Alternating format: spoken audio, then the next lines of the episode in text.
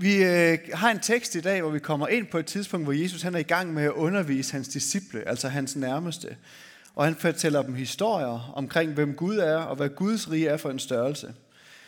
Og øhm, nu er vi kommet til en historie, Jesus fortæller, der hedder historien om de betroede talenter. Jeg vil simpelthen bare gerne starte med at læse teksten, uden at sige en masse først. Og så når jeg har læst teksten, så vil det bare lige være stille lidt tid. Så mens jeg læser teksten, så prøv at lytte efter, om der er et eller andet fra teksten, som Gud særligt minder dig om. Et eller andet fra teksten, der sådan står frem. Og øh, det kan være, det du oplever, Gud minder dig om, det er det vigtigste, som du skal tage til dig i dag og tage med videre. Yes.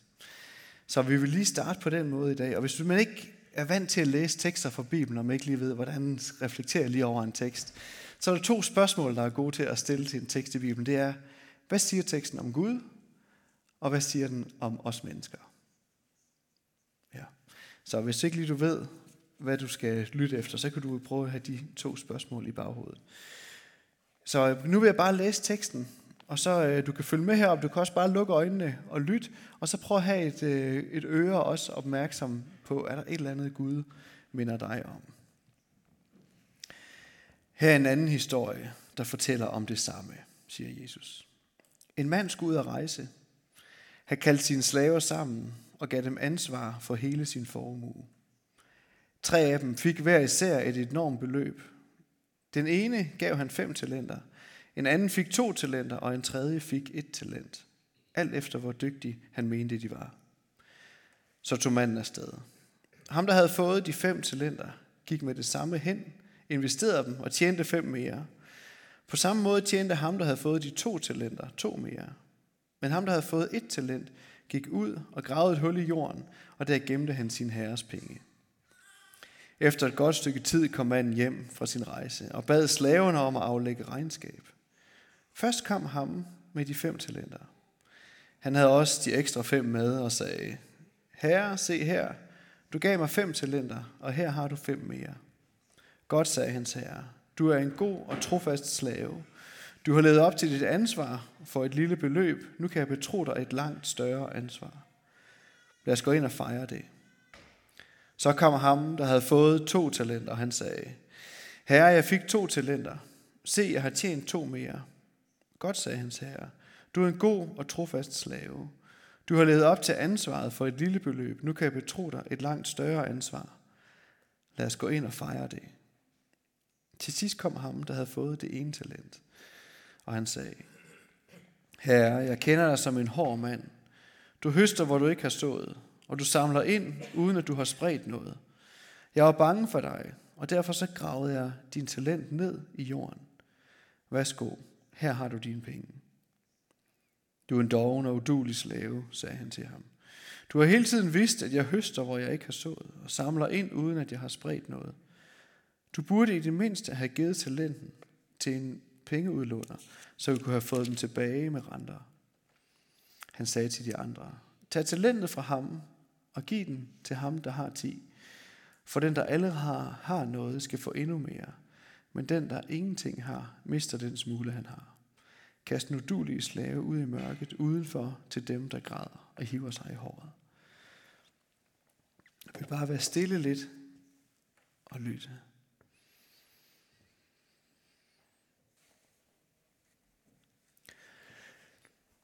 Som sagt, så kan det være det, der er kommet til din bevidsthed nu. Eller det spørgsmål, du tumler med, er det væsentligste for i dag. Så tag det og hold fast i det. Det tema, som jeg har lyst til at hive frem for den her tekst, det handler omkring vores billede af Gud. Hvem han er. Der er en person i den her tekst, som jeg synes nærmest suger alt opmærksomheden til sig. Og det er ham, der fik det ene talent. Ham, der fik det ene talent, han havde et billede af sin herre som en hård mand, der samler, hvor han ikke har spredt, høster, hvor han ikke har sået.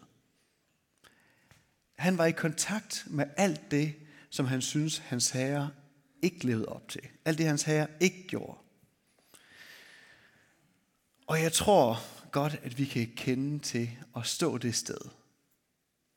Når vi tænker på Gud, hvem han er, så det første, der sker, det er, at vi kommer i tanke om alt det, han ikke gør.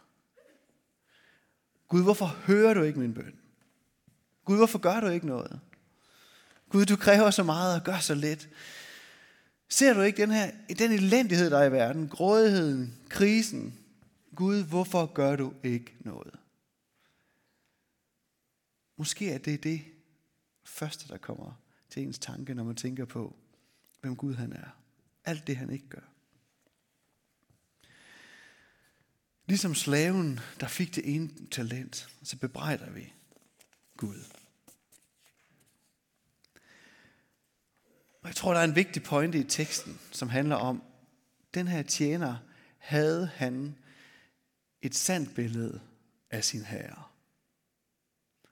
Er det sandt, at hans herre høstede, hvor han ikke har sået?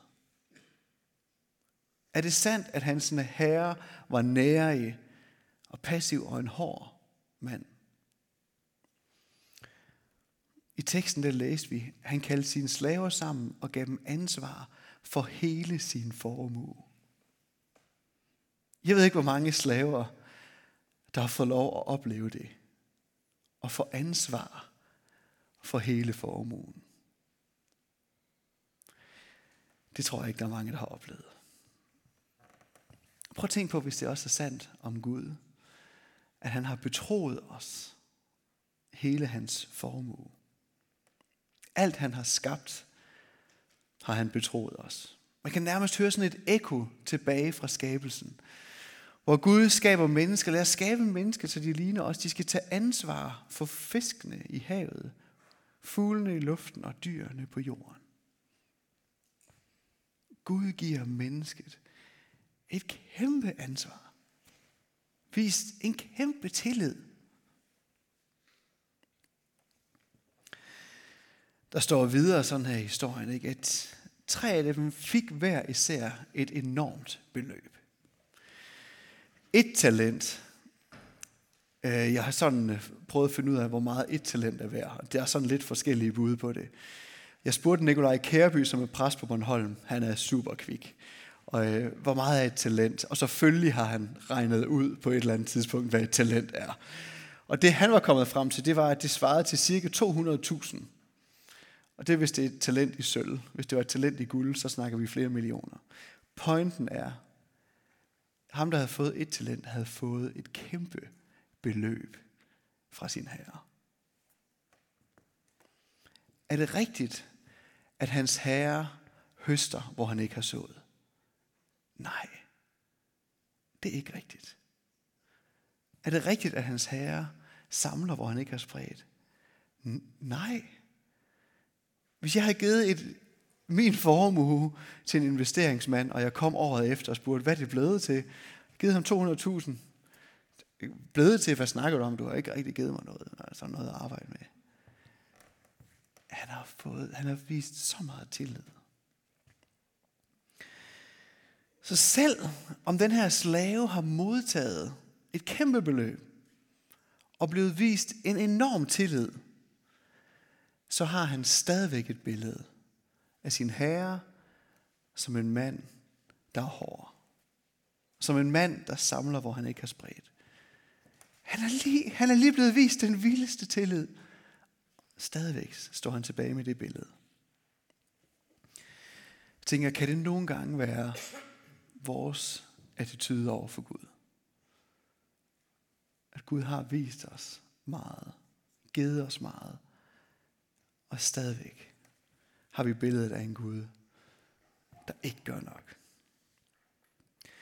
Til øh, klyngesamling her den første søndag i øh, året, der havde jeg en spændende samtale med to personer ud fra den tekst, vi ligesom læste. Og vi kom øh, til at snakke om, hvordan man ligesom kan se på verden, og så kan man blive overvældet af alt det, der sker, og Guds manglende indgriben. Det, der sker i Gaza, Ukraine, i klima, i øh, den der bunkering-ting, og jeg, altså, man kan bare blive ved og ved og ved og se så mange ting. Og bare sådan, Gud, du har al magt. Er du ligeglad? Og vi kunne bare nævne den ene ting efter den anden. Så kom vi til at snakke om, at man kan også tage de briller af, og så kan man tage et andet par briller på, hvor man begynder at kigge efter alt det Gud rent faktisk gør. Og så begyndte vi at sidde og fortælle hinanden historierne omkring alle de folk, som engagerede sig i de kriser, der var. De folk, som øh, oplevede, her er noget, der skal gøres noget ved, og mobiliserede sig selv og mobiliserede andre. Den kærlighed, som der blev vist imellem folk. Gud, som møder folk på sin egen suveræne måde. Gud, der er liv og kærlighed og virker på den her jord, hvor liv og kærlighed er på så mange måder. Så lige pludselig begyndte vi bare at få øjnene op for, hvordan Gud han er i gang på helt utrolige mange måder. Når jeg går en tur i naturen, så bliver jeg tit overvældet over livet, der bare bliver ved at vokse. Hver forår, så springer det hele ud en gang til. Så kom vi til at snakke om, at i påsken, hvor Jesus kommer, Gud selv blev menneske og gav sig selv med alt, hvad han havde, fordi han vil fjerne al lidelsen fra den her verden. Og så blev vi sådan næsten helt pinlige over, at vi lige før havde siddet og, blah, blah, Gud, du gør ingenting. Så fik vi et par briller på, hvor vi kunne se, hold da fast, hvor er Gud i gang på så mange forskellige måder.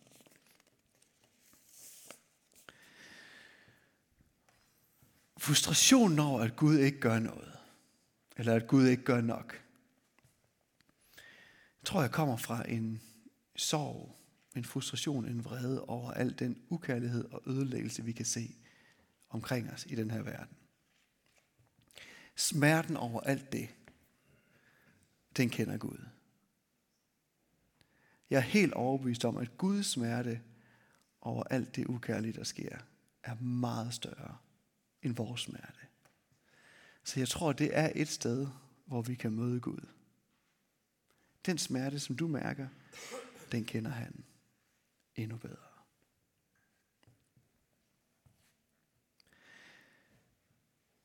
Når jeg læser Bibelen, der er nogle ting i Bibelen, jeg synes, der kan være svære at forstå og holde om. Men når jeg læser Bibelen, så er der ting, der ikke er så svære at forstå, synes jeg. Og det er, at der er en rød tråd, jeg ser igennem hele historien. Om en Gud, der aldrig er blevet ligeglad med sit skaberværk. Om en Gud, der aldrig giver op.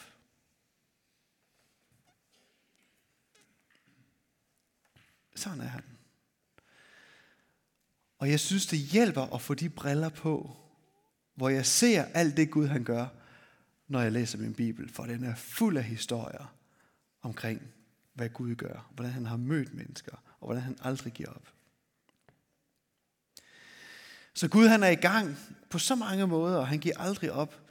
Vi tror ikke, det betyder ikke, at vi ikke skal brokke os til ham. Det betyder ikke, okay Gud, du gør så meget, så skal jeg nok holde de der ting for mig selv. Slet ikke. Vi skal virkelig gå til Gud og brokke os. Når man læser i Bibelen i salmernes bog, det er jo 150 salmer. De fleste af dem er brokkesalmer, klagesalmer, hvor salmisten bare fortæller Gud, kom on mand, kom ind i kampen. Prøv at høre starten på salme 10 her. Hvorfor er du så langt væk, Gud? Hvorfor skjuler du dig, når tiderne er hårde? Og så kører han ellers bare på. Så fordi vi ser alt det, vi holder fast i, at Gud han faktisk er i gang, så betyder det ikke, at vi ikke skal brokke os til ham. Det skal vi gøre med stor frimodighed.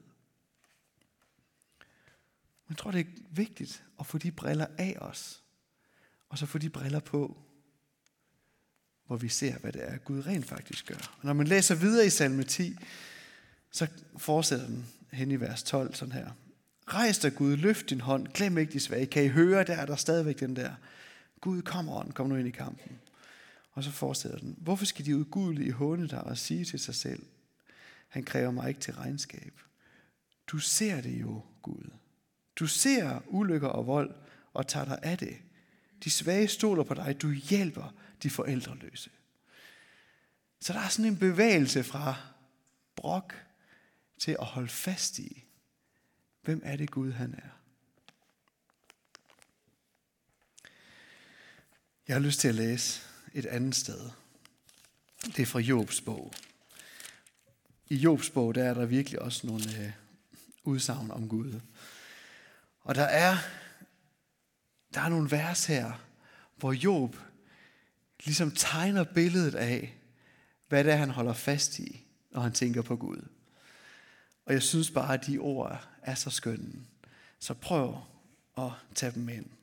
Job han siger, Gud, jeg ved jo godt, at et menneske ikke kan vinde over Gud. Hvis man anklager ham for noget, så får man ikke svar på et af sine tusind spørgsmål. Lige meget hvor klog eller modig man er, så slipper man ikke godt fra at udfordre ham. Han flytter bjerge, før nogen ved det. Han vælter dem, hvis han bliver vred. Han kan få jorden til at skælve, få alt til at ryste. Han kan sige til solen, at den ikke skal stå op og slukke stjernernes lys. Han spændte himlen ud helt alene, mens han stod på ryggen af havet. Han skabte Karlsvogn, Orion, Syvstjernen, Sydens stjernebilleder. Han gør større ting, end man kan fatte. Der er ingen ende på hans mirakler. Han nærmer sig, uden at jeg kan se ham, og går forbi mig, uden at jeg opdager det. Hvis han tager mig med sig, hvem kan så stoppe ham? Hvor våger, hvem våger at spørge ham, hvad er det, du gør? Det er et helt vildt kosmisk billede af den levende Gud, hvem han er. Det virker til, at den her slave i lignelsen om de betroede talenter, han kun havde ét sæt briller på. Han evnede kun alt det, som han synes, hans herre ikke gjorde. Vi får ikke at vide, hvordan det var kommet dertil. Men det var ligesom der, han var sad fast.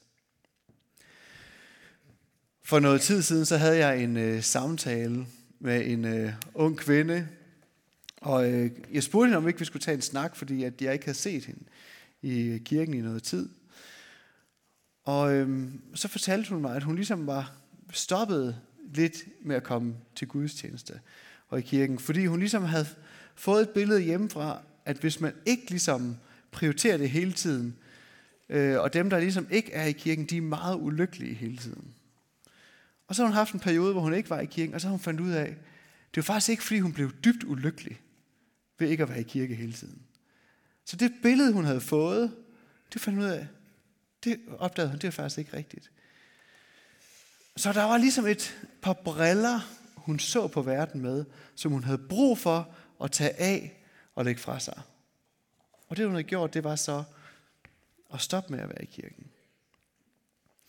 Jeg tror godt, man kan have brug for at tage et par briller af. Måske kan man også, kan det godt være, kan, det, kan man have brug for måske at tage en pause fra kirke. Men jeg tror, det er helt afgørende, at man på et tidspunkt får nogle briller på, hvor man siger til Gud, Gud, vis mig, hvem du er. At han selv får mulighed for at vise os, hvem han er.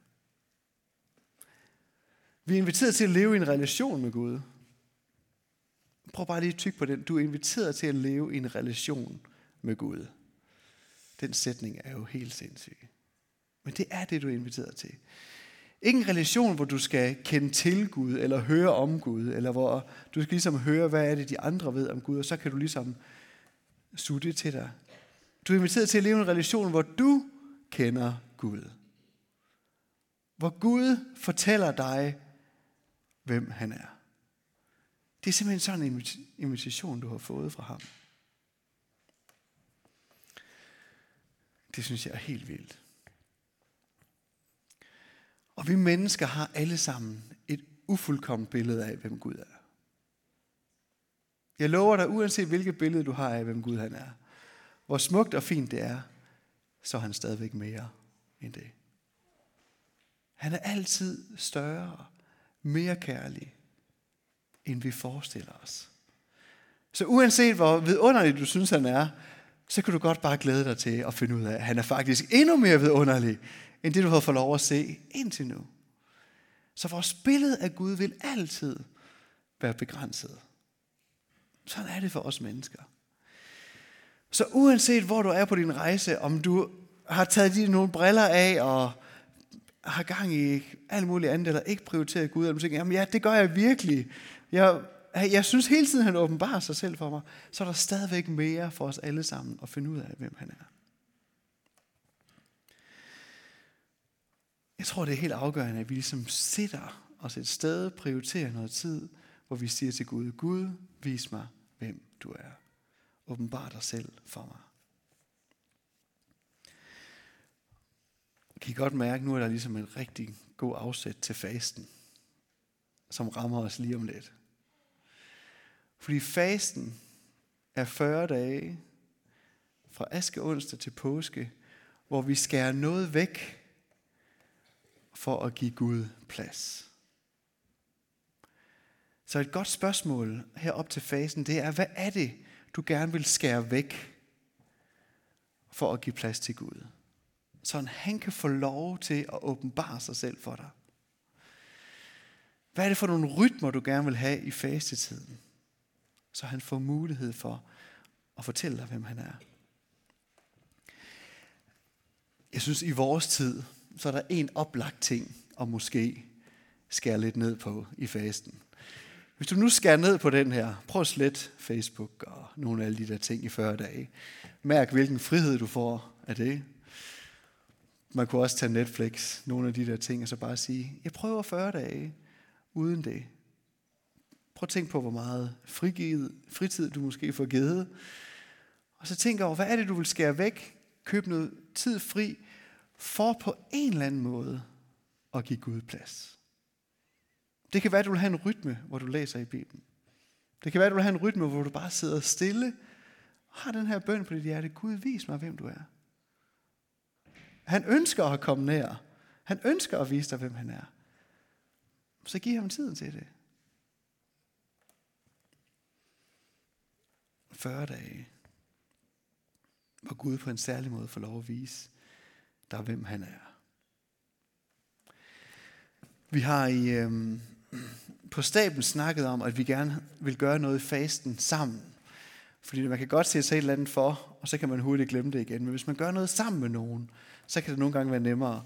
Der ligger den her rundt på stolene. Og det vi har sat os for, det er, at vi fra onsdag klokken 9 om aftenen til torsdag klokken 9 om aftenen vil faste fra mad.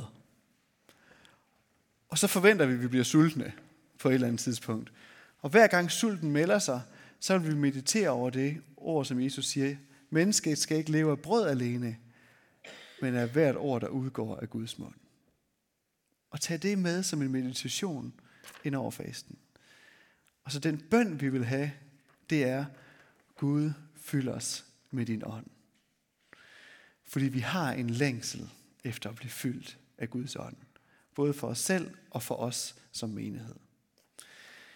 Så øh, hvis du kan mærke, yes, den længsel har jeg faktisk også. Jeg kunne have lyst til, jeg kunne godt have lyst til at udfordre dig måske, på at være med på den faste. For nogen vil det måske være et stort stretch.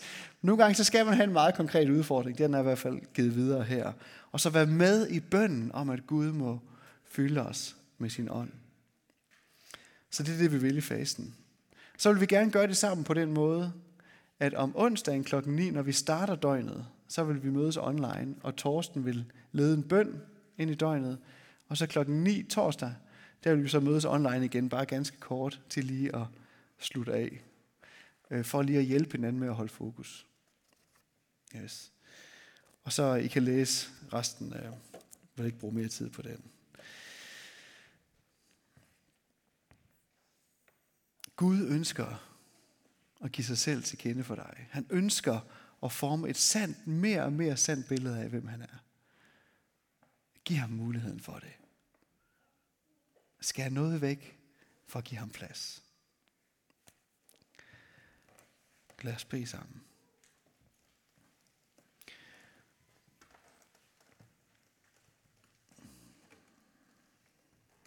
Gud, vi øh, vil sige, vi ved godt, at vi ikke har et fuldt billede af, hvem du er. Og måske har vi et billede af dig, og det vi kan komme i tanke om, det er alt det, du ikke gør. Så vi beder om din hjælp til at få de briller på, hvor vi ser, hvad du gør. Få øje på det. I alt det, du har gang i omkring os. Så beder vi om, at du vil komme, Helligånden, og åbenbare dig selv for os. Du må gøre det lige nu. Du må gøre det i fastetiden. Åbenbar dig selv for os.